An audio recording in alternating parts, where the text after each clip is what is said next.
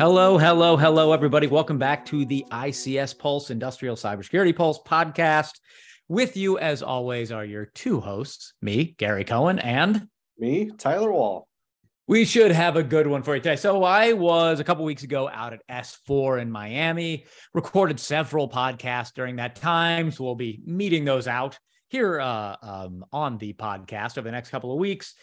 This time I talked to v- Victor Atkins, a person whose name I have an incredible amount of trouble pronouncing for some reason. Victor, Victor Atkins. There we go. I got it. Uh, he's the director, executive advisory services for industrial cybersecurity with 1898 and Co. Uh, really interesting talk, interesting guy. We talked a lot about um, critical infrastructure, IT, OT. This was before the national cyber strategy came out. It actually dovetails really well uh, so very interesting guy. Another good conversation that we had at S4. Um, so should be a good one today.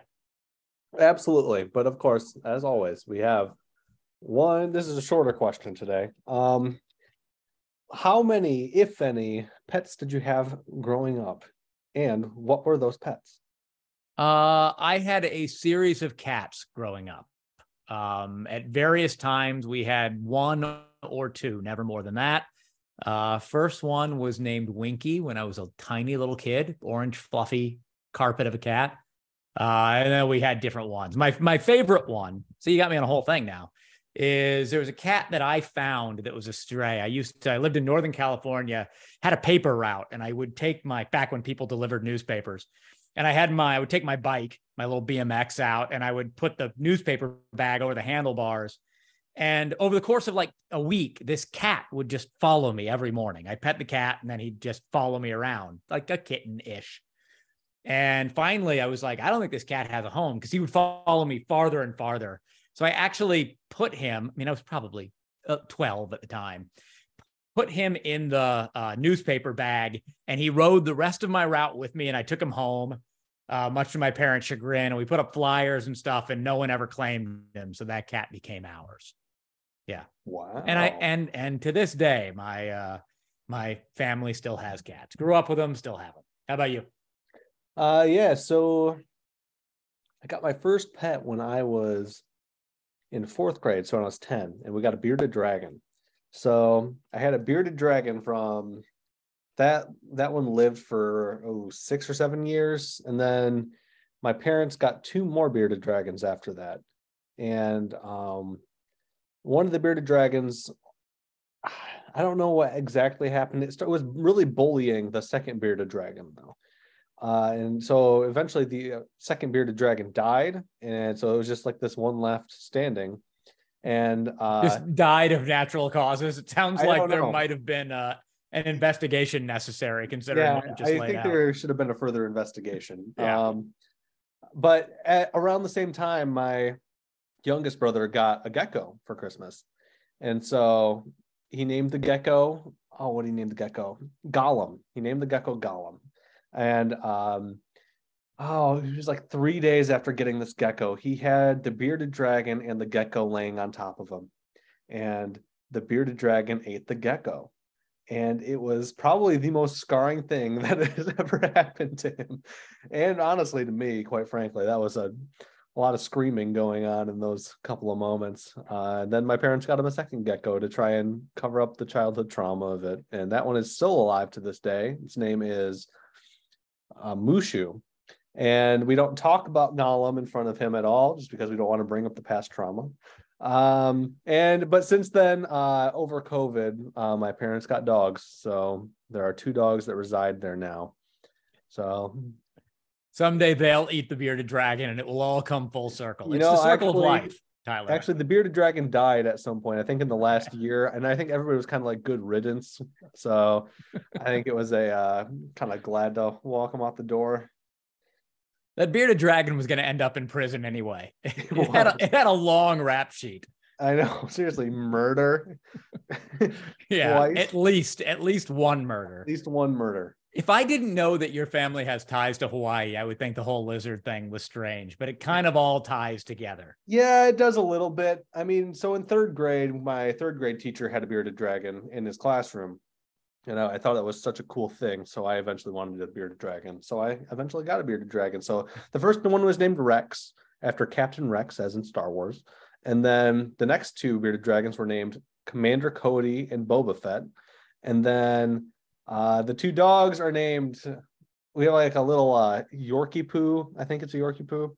And that one's name is Zuko. And then uh, a Aussie Doodle, which is a, a tough dog to handle um, in a suburban environment. That's definitely a sheep herding dog. Um, and she she's named Maisie. So yeah, nice. Um, and my in-laws used to have a dog named Maisie. Not the oh. same dog, just a good name, I think. uh, so so let's talk uh let's talk cybersecurity here for a second. Might as well. That's what the whole thing's about. We might as well talk about it for a second. Um, like I said, met met with Victor Atkins at S4, had a really good conversation about critical infrastructure. One of, the, one of the funny things that happened. So S4, probably most of the people who listen to this podcast know what that is. It's Dale Peterson's event that he has down in Miami. And we, Victor and I were trying to find a nice quiet place where we could do this podcast.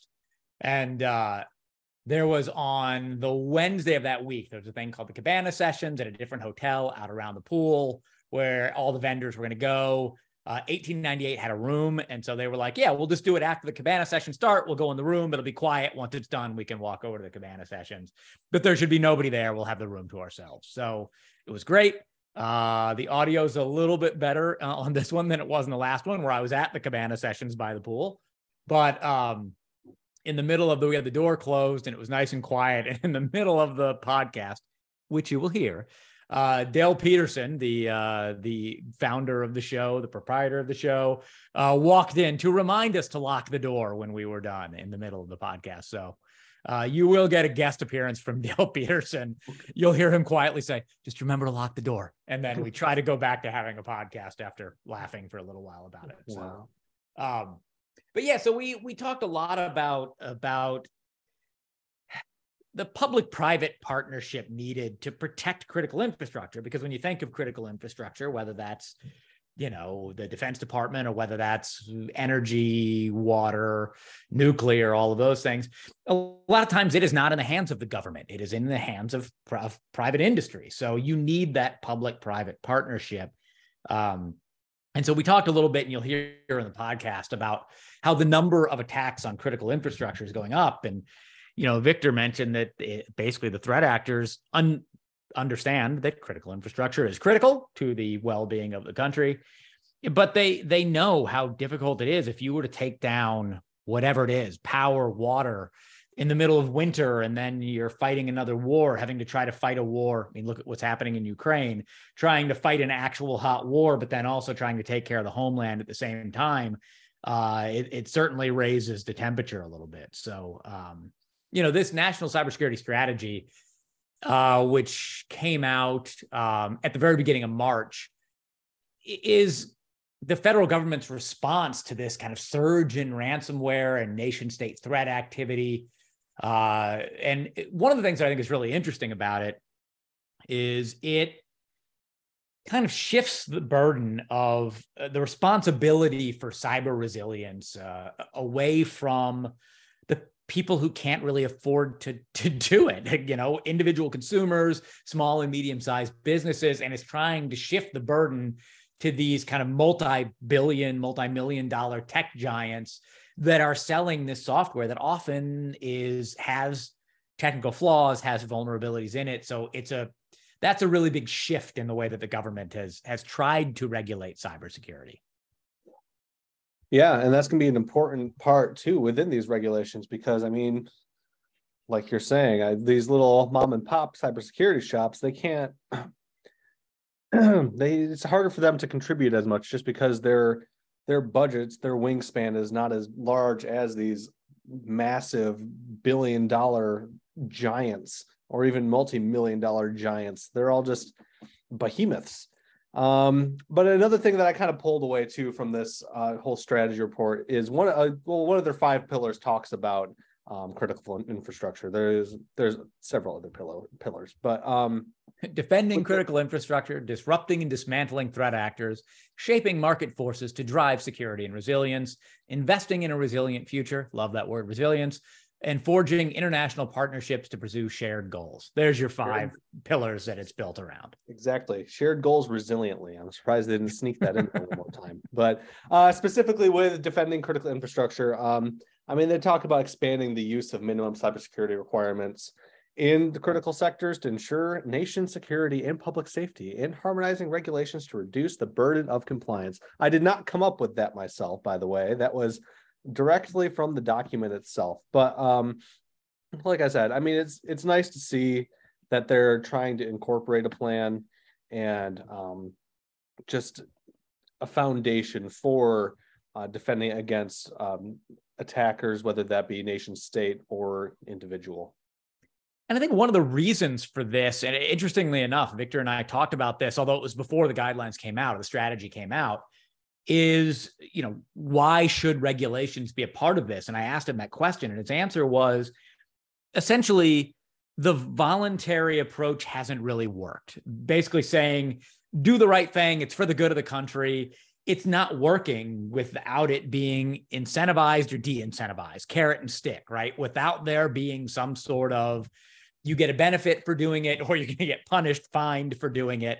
People just haven't been taking the steps necessary. So there is a reason that um, government guidelines, government mandates, regulations have a place here because we need to raise that like tyler mentioned a few seconds ago raise that those minimum requirements raise the floor to where everybody is uh is doing their part to try to protect these things because i think we all know everybody who works in this industry or adjacent to this industry that critical infrastructure is under attack that critical infrastructure is vulnerable and that critical infrastructure needs to for lack of a better term up its cybersecurity game. Absolutely. And one of the pieces that they even specify, which is always interesting coming from Big Gov, um, but uh, engaging the private sector in disruption activities through scalable mechanisms, which is I think is particular particularly interesting, just because, I mean, just given who who's in office right now, the party that's in office usually believes in more of a a centralized government, and so it's just interesting to see them wanting to engage the private sector because there is a need for um, just scaling this up as quickly as possible and realizing that um, this is just a, a, process that needs to happen swiftly, especially with what's happening geopolitically all across the world. Exactly. So, uh, with that, let's go ahead and, and, and, bring in Victor. Again, this was a recording that we did at S4. You will get a brief guest appearance from Dale Peterson. Uh, but this is Victor Atkins, the director of director executive advisory services for industrial cybersecurity with 1898 and Co. Uh, he delivers industrial control and operational technology cybersecurity solutions and services that are tailored for clients in critical infrastructure sectors. He's also a really interesting guy. Not that the people we normally talk to aren't, but he before he moved into cybersecurity and consulting with 1898, he worked for years for the U.S. Department of Energy, not necessarily in cybersecurity, uh, although he had he definitely had a role in that. But you know he has job titles on his resume like director countering nuclear terrorism and um, you know deputy director for operations cyber intelligence directorate at the US Department of Energy. So he did spend a lot of years in government before moving into the private sector. So I think he's got a really unique view of um, what the government can do and what it can't do, what it does well and what it doesn't do well. Uh, and we and we talk even a little bit in the interview about the transition he made from uh, the public sector to the private sector. And and yeah so i think i think he he brings a really interesting insight into this. So let's bring in victor. Very happy to have him on the podcast. And uh here you go Hi, everybody. This is Gary Cohen live at S4. Been meeting a lot of great people during this conference. Today, we are talking to Victor Atkins of 1898. Uh, had the pleasure of meeting you yesterday and uh, wanted to continue the conversation. Thanks so much for being with us. All right. Yeah, I really appreciate you having me on. Look forward to having a conversation. So, I always start with the hardest question, which is who are you? So I want to hear about your background. So I, I, know a little bit about it, but I think you come from an interesting place. So, uh, so how did you get from where you are to where you are now? Oh, great. Thanks for asking. I uh, spent about 15 years in the U.S. intelligence community, uh, did various roles from the Central Intelligence Agency to the White House on the National Security Council. Started most of my career in nuclear terrorism, countering nuclear terrorism, countering state proliferation, uh, but always as a U.S. Department of Energy employee. So for 15 years, I was a DOE employee. Uh, starting around 2017, I, I, was asked to start up the uh, cyber intelligence mission for the Department of Energy because we were by law uh, required as the sector specific agency, is what it's called in the law, to help the energy sector uh, deal with cybersecurity risk. And so part of that responsibility for the department was to have a robust intelligence program that would be able to share information about nation state threats to the power systems. So, starting around the middle of 2017, I was asked to come back to DOE to start up that mission. Uh, I didn't know anything about cyber at the time, really. I was just asked to kind of, but I did know a lot about uh, intelligence analysis and building teams and things. And so I had the, I guess, fortunate misfortune, I guess, about the first week I was on the job was the Russian intrusion into the power systems uh, in 2017. Uh, that got a lot of attention for our department and our, our my role specifically. Uh, and it was good for me because I actually got to learn a lot about what the questions were, what were the information needs that not only policymakers but the energy sector needed to know about threats like that, and it really helped me sharpen uh, the focus of what we needed to deliver as an intelligence uh, analysis group uh, to help support the sector and help support the government. Very interesting. So, um, your I, am just curious, what has the transition been like for you going from the government going into the private sector? Because I know that can be a little abrupt for some people. Yeah, it was. It's well, I was lucky because during that five years, I spent a lot of time interacting with utilities and energy sector, uh, private sector entities on the questions that they had and the concerns they had about the threat. And whenever we would give, or my team would give a threat briefing to them, almost always the executives would come back afterwards and say, you know, this is really interesting information, but what do I do about it? You know, what am I? How am I supposed to deal with this information?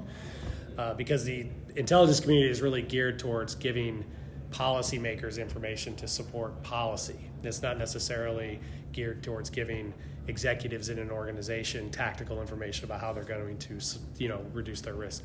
So I had a lot of experience dealing with the questions that they were asking.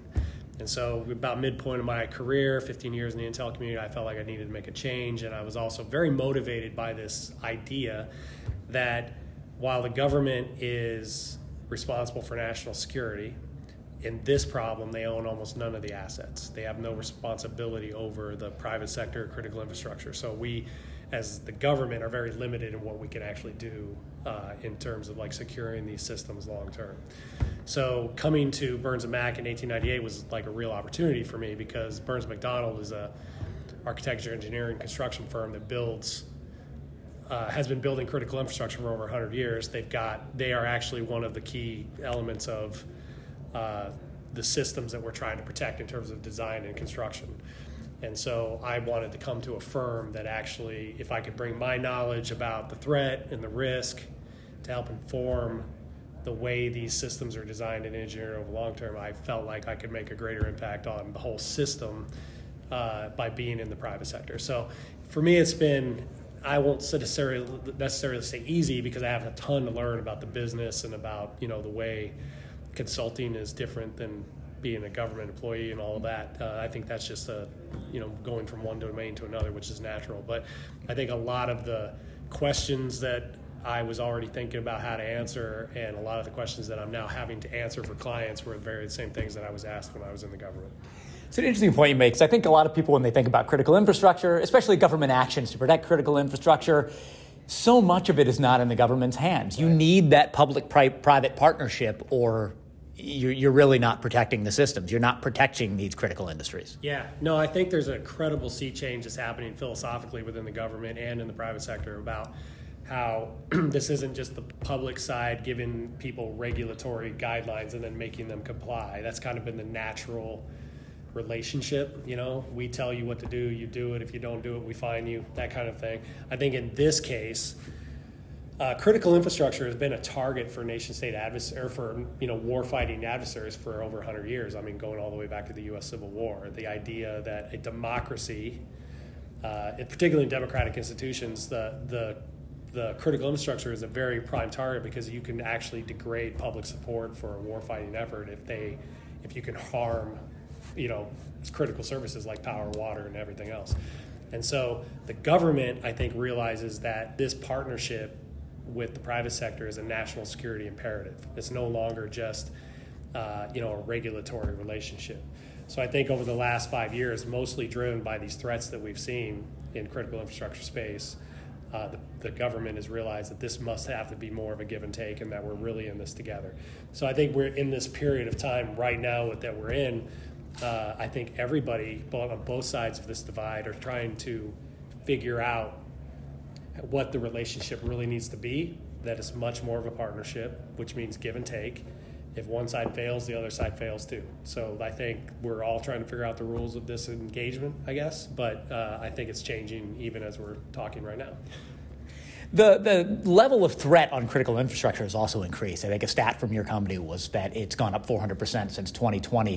What do you attribute this to? And it's a huge question. And what can, do, can be done about it? Solve the problems of the world, Victor. So why, why are threats increasing? Is that really the question? Yeah. Yeah, I think that, again, it's to that, that point I was, I was kind of making that uh, our adversaries, and the, our national security adversaries, realize that our country is vulnerable to influence if they can affect public opinion about the government. We've seen this with even just the things like elections, but critical infrastructure attacks in particular, if we are in a period of heightened conflict, can really harm our government's ability to fight a war, sustain our warfighting ability just by attacking logistics, uh, or public support for a war for a war effort if the public is suffering as a result of uh, of critical infrastructure attacks against things like uh, power and water. I mean, if major metropolitan areas go down for weeks or months at a time in the winter,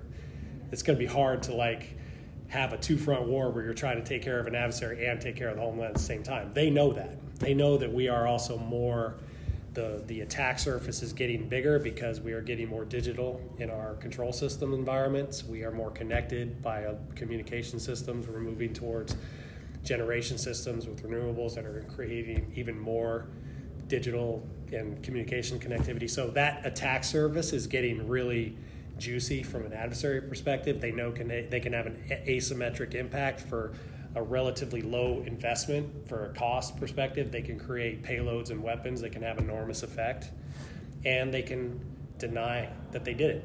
So you know they can. There's a non-attributional part to cyber that no other kind of system in a military toolkit can, affords an adversary. So they know that this is a really uh, advantageous way to get to us, and also, uh, and it's cheaper effectively than other things. So I think we are just going to see uh, over time as we get more connected in control systems, the adversaries will get more aggressive in that environment as well. And because there's no international norms around what it constitutes a cyber attack as an act of war versus a, an annoyance or whatever, uh, I think that there's always just pushing those lines about what is an acceptable act of aggression short of an act of war. And as long as those things are ambiguous, right, I think that adversaries will continue to push that envelope. So I think all of those factors together are kind of pushing uh, the increased. They're increasing the number of uh, Just make of sure attacks. you lock your door when you're done, okay? Because we're not around to check them. Sure, we'll do. I cut that out. Perfect. Yeah, that was just Dale Peterson. You know, Right. of course. We are at S4. it happens. he runs the whole show. Yeah, yeah, yeah. So uh, the government obviously has a responsibility to try to protect these systems, to keep the government running, or to keep the country running. Um, regulations have been coming out, different directives. What impact do you think these can practically have on critical in- infrastructure, especially because of what we talked about before, that it, it has to be a public-private partnership? So I think regulations have a place, and I do believe that the regulatory push that we're going to start to see from the government, this is my opinion, is a result of some frustration by the government that the voluntary approach of just trying to encourage asset owners to do more than just regular compliance under existing standards, it just hasn't had an effect. Uh, so um, they've heard enough from the private sector that unless there are incentives or other kinds of ways to make a rate case for this or whatever the business model is that they're they're not going to make those investments in the system. And so the voluntary just do the right thing model isn't getting the rapid effects that the government wants.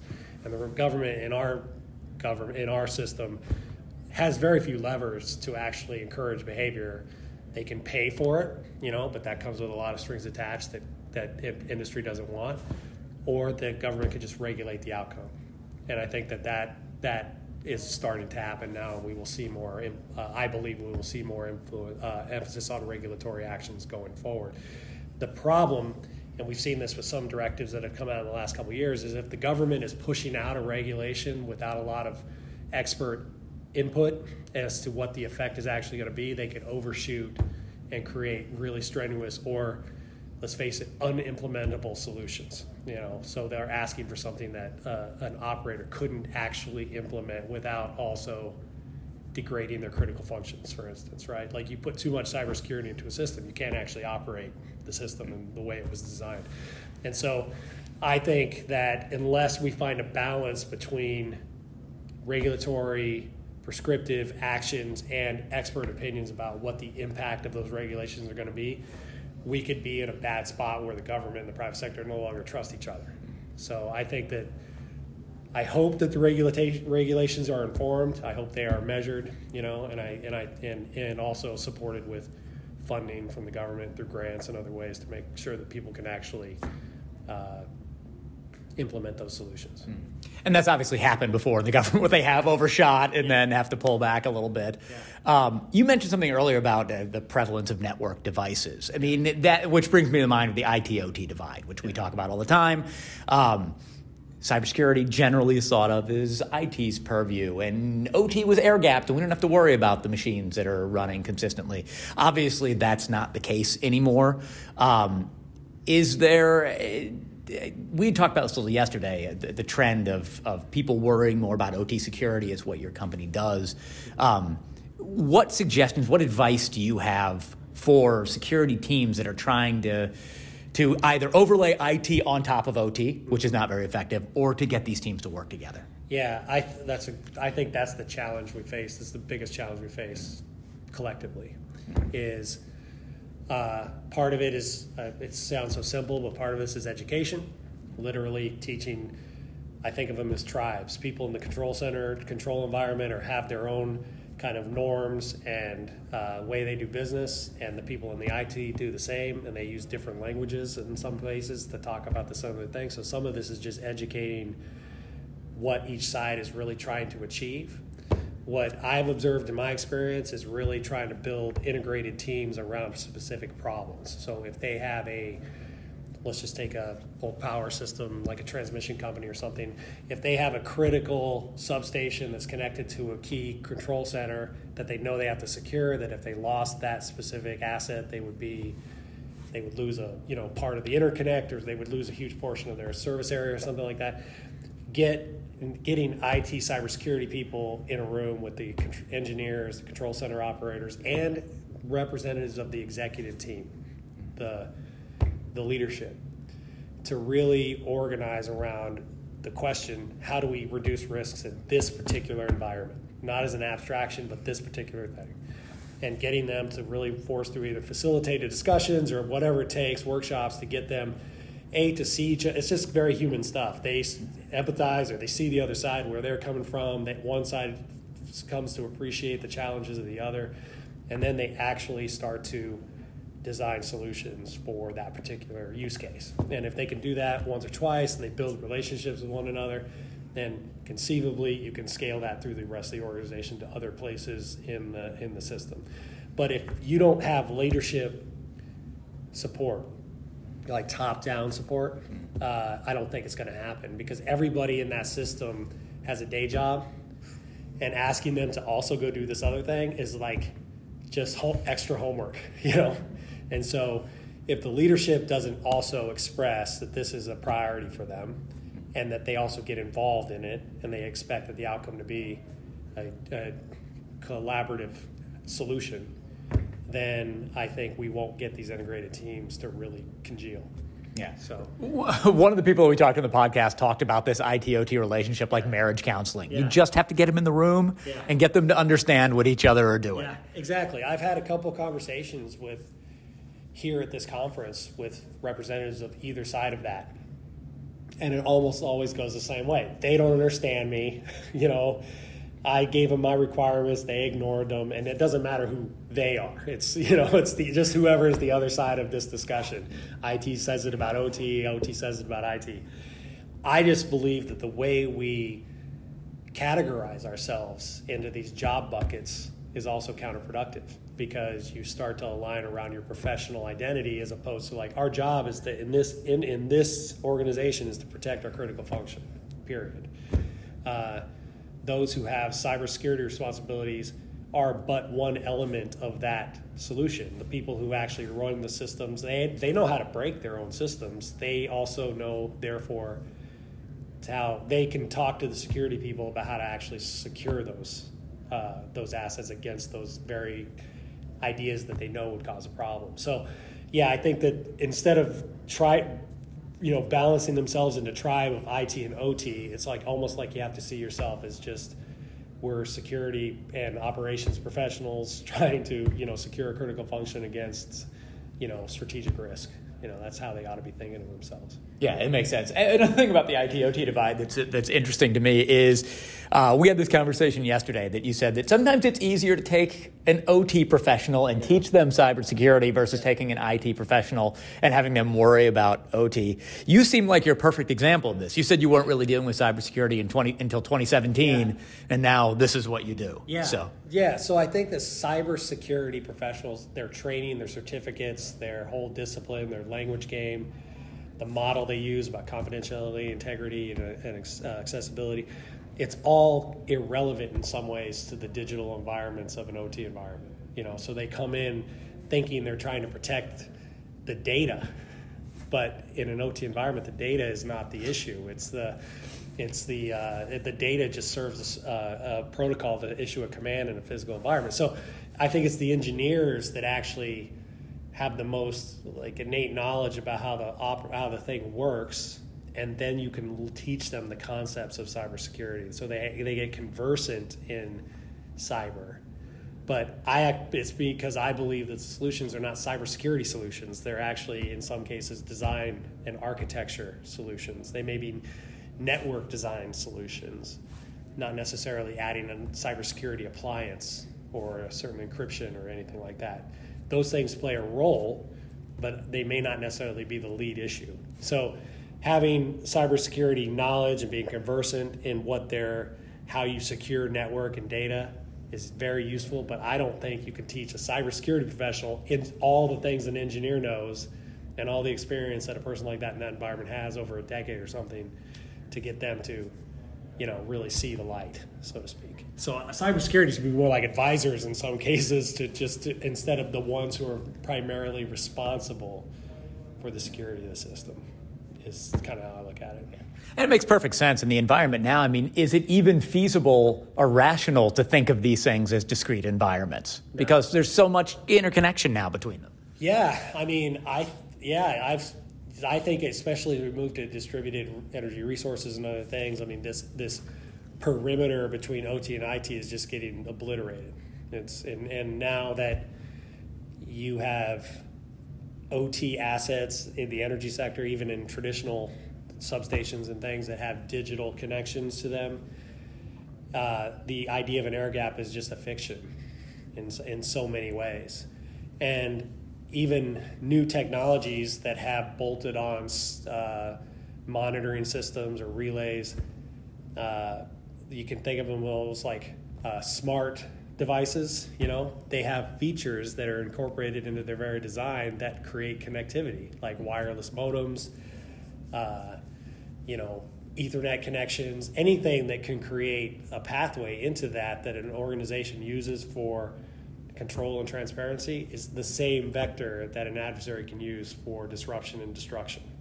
So any path you're using that's digital is also a vulnerability. And so this air gapping idea that you're just trying to protect it from the internet, I don't think is is very, you know, actually applicable these days, and it's just getting more integrated to the point where that dividing line doesn't even really make sense, you know. Absolutely. I think to finish this off, I'm going to ask you to, to, to see the future a little bit. Yeah. From the conversations you've been having at, here at S4, from the conversations that you have internally at 1898, what do you see as the big stories in cybersecurity heading into 2023? What are the big trends that people should know about? Yeah, I think for since we're at an operational technology ICS kind of conference, I'll focus on that. Um, I think that as we continue to move into this rush into renewables and the and the and the changing landscape of the electricity sector, uh, the digitization of that environment is moving faster than security professionals and theory and researchers can keep track. And so I think that we will, from a threat perspective, that's really my expertise. Is I think we will start to see geopolitical situations drive more threat activity going forward at a pace that we're not used to. Uh, so if let's just look at China, you know, we've, the tensions there just seem to be, you know, getting more uh, intense by the day. Uh, I think as that relationship starts to get, if it does continue to get more uh, with more friction there, we will start to see more attacks. Where I think in the last six to seven years, it's really been more of a Russia kind of activity. I think of it as the Russia saga in the IT in the OT threat environment. You know, the last five to seven years has been mostly Russian type attacks, but you know the the the DNI, the Director of National Intelligence, and all of their unclassified threat reporting have talked about China having an attack capability against the United States for at least since 2019. That's how long they've been publishing that. And so, if that is accurate and we start to have more tensions with China from a geopolitical space, we will probably start to see more attacks originating and attributed to China. And that's going to change the way people think about them from a strategic partner, supply chain, you know, we've already seen issues with telecommunications that the government has with them. So I, we might start to see more focus and attention on government action against them as well. So I, I think that if that, I guess the long story short is if the geopolitical tensions, uh, the situation is really going to drive the threat landscape, and depending on where we are as a country and the countries that we're having problems with, we'll see more threat activity from them going forward. And that's a very different kind of threat. Cyber criminals and nation state actors, you're getting a very different level of threat. Cyber criminals are looking for an easy way in. If you protect your systems, they're probably going to avoid you. Yeah. Nation state actors are doing it purposefully. Yeah. Well, I mean, I think that cyber criminals, particularly ransomware actors, you know, they're there to make money. It's a business now. It's an incredibly, you know, it's it's a very organized business. Uh, but the the kinds of threats that I concern my, have concerned myself with in my career and that I'm talking about here are really purposeful, um, with intentions and capability designed specifically for desired effects to uh, to shape our government's response, and those things are in the physical world against our own critical infrastructure assets, energy and water. I'm just thinking of in particular, and so yeah, I think that as um, the military and intelligence apparatus of those countries, they are doing that for a reason. It's a military reason and it, they are doing it to have specific effects. And again, if these things, if we are going through heightened tensions, though we will start to see those effects. And the, the scary thing about cyber is not always do we know where it came from. We didn't realize how long they may have been in that system to be able to have that effect. Uh, I think of when I look at the threat landscape, it's like we are literally looking at a soda straw, soda straw of what's probably out there. There's probably all kinds of things that we've never detected or seen that the first time we see it will be the day that we suffer an effect. And so, you know, I think that as that stuff starts to happen, again, we're going to have to start to realize uh, the risks of certain relationships we have with certain countries and the risk of this over emphasis on control, uh, digitization, and what we're going to have to do as a country to really lock that down. Which, again, I think has an effect. If the Russians hadn't been doing all that they've been doing for seven years, we may not have S4 with a thousand people at it today. I mean, I think people really, because of these threats, it's really driving these. Um, it's driving the response to it. More security, more research, more attention. If the effects get more intense, the response and the and the dollars and the research will get more accelerated. So I, I do see hope there, but in some ways, it's it's unfortunate that our response gets driven by having been punched in the mouth You know, so like I think that is, I'd like to see us. We're trying to be proactive, but uh, a bad day for us is usually what drives us to be more aggressive. That's been our history, and I don't see that to be any different here.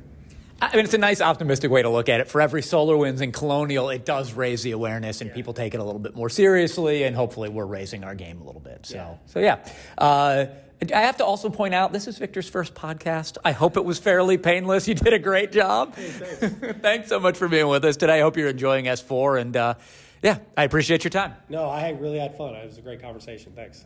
All right, and that was Victor Atkins. I believe I said that right this time. Uh, first try. Oh, that's great. Um, but he had a lot of great things to say about the private sector and critical infrastructure. I mean, one of the things that I know I definitely liked a lot about what he was saying was basically about IT OT convergence and um, how IT and OT shouldn't necessarily be considered separate entities entities anymore, and more so just this one homogenous being, if you will, not a being, it's not sentient, but um, you know, just like this universal uh, term rather than IT does this, OT does this. Uh, it's it's I mean because all falls into the same bucket with uh, digital transformation and now the being spoken about industry 5.0. They're all coming relatively interchangeable terms. I mean, obviously the other two are more oh gooses in the background are obviously more um broad strokes if you will but uh i mean i think all three of those are pretty transitive across across planes did you have geese flying by while you were saying that? I can't hear that. No one else can hear that. I, I know, but I did. I just thought I'd acknowledge them. It was at the very same time you were doing that. I had my mic on mute because the ambulances or fire trucks or something were going by. So uh, but no, I, I, thought it was, you know, we talk about ITOT convergence and digital transformation and all those things all the time on this pod.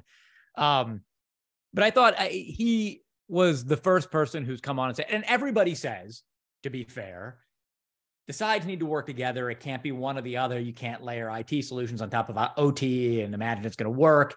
When you're talking about buying committees or coming up with a solution for OT security, you got to bring both sides to the table. I think everybody who works in this industry understands that. But you know, I I brought up ITOT, and he basically said, to your point, Tyler, I think it's counterproductive to even categorize it like that anymore. To say that we're IT and we're OT, it's all of us need to be, you know, rowing in the same direction, pulling the same way to get this to work. So to say, you know, I'm OT, I don't have to worry about that is maybe counterproductive to your business now. It needs to be one unified team working to bring cybersecurity. And, you know, it, it's really not the, the my, these are my words, not Victor's, but it's not, it, you don't really have the luxury anymore of going, I'm in IT. I don't have to know what's going on in OT, or I'm in OT. I don't have to know what's going on in IT. You're part of the same team now, and you're both work need to be working toward the same goal. Yeah, uh, ignorance is bliss isn't a trademark you should use within this industry and specifically with between IT and OT, just because I mean, where does that get you? It doesn't get you anywhere. It keeps you spinning in your tracks. So, I mean, yeah, just shaking hands across the way and recognizing that you are a whole and yin and yang coming together and just all of that. Yeah, I also found him, like I said in his lead in, I found him really interesting just because he spent so many years working in the government as part of the Department of Energy. Um, and that that whole idea that we talked about, you know, I, I talked to a few people from 1898 during S4. And one of the things they said to me was, you know, talking about that idea of ITOT convergence, that and I don't know that they were recommending this, but saying it's almost easier to take somebody from the OT side and teach them the IT portion that they need to know than vice versa. Um, and I think he's he's an excellent test case for this because he really wasn't working strictly in cybersecurity until the last few years. I, I mean, it, it was something that impacted his job, but it wasn't his job. And so he, but he really understood um, OT systems, protecting critical infrastructure. That was his job as part of the DOE. And now he is working in industrial cybersecurity. So I, I found him. You know, we we've we've had other people say that to us before. It's almost easier to take an OT person and teach them the IT part or teach them cybersecurity he's actually an interesting test case for that. So I, I enjoyed talking to him about his transition from uh, the public sector to the private sector. Yes. And yep. So Victor, in very interesting guy. I'm glad we could have him as a guest. And I mean, of course, we also learned not to leave your gecko and bearded dragon out next to each other. Important. So many things to learn in this. So or, you know, that a cat will, if you have a bag on the front of your bike, you can put a cat in it and it might just ride with you. Mm, exactly. Important life lessons. The cat networking system right there doing its work. so, for more great content just like this, specifically the cybersecurity part, um, you can find us at icspulse.com, or if you prefer our previous domain, industrialcybersecuritypulse.com. Uh, if you would like to reach out to us, um, you can reach us at, with Twitter at least, at ICS underscore pulse.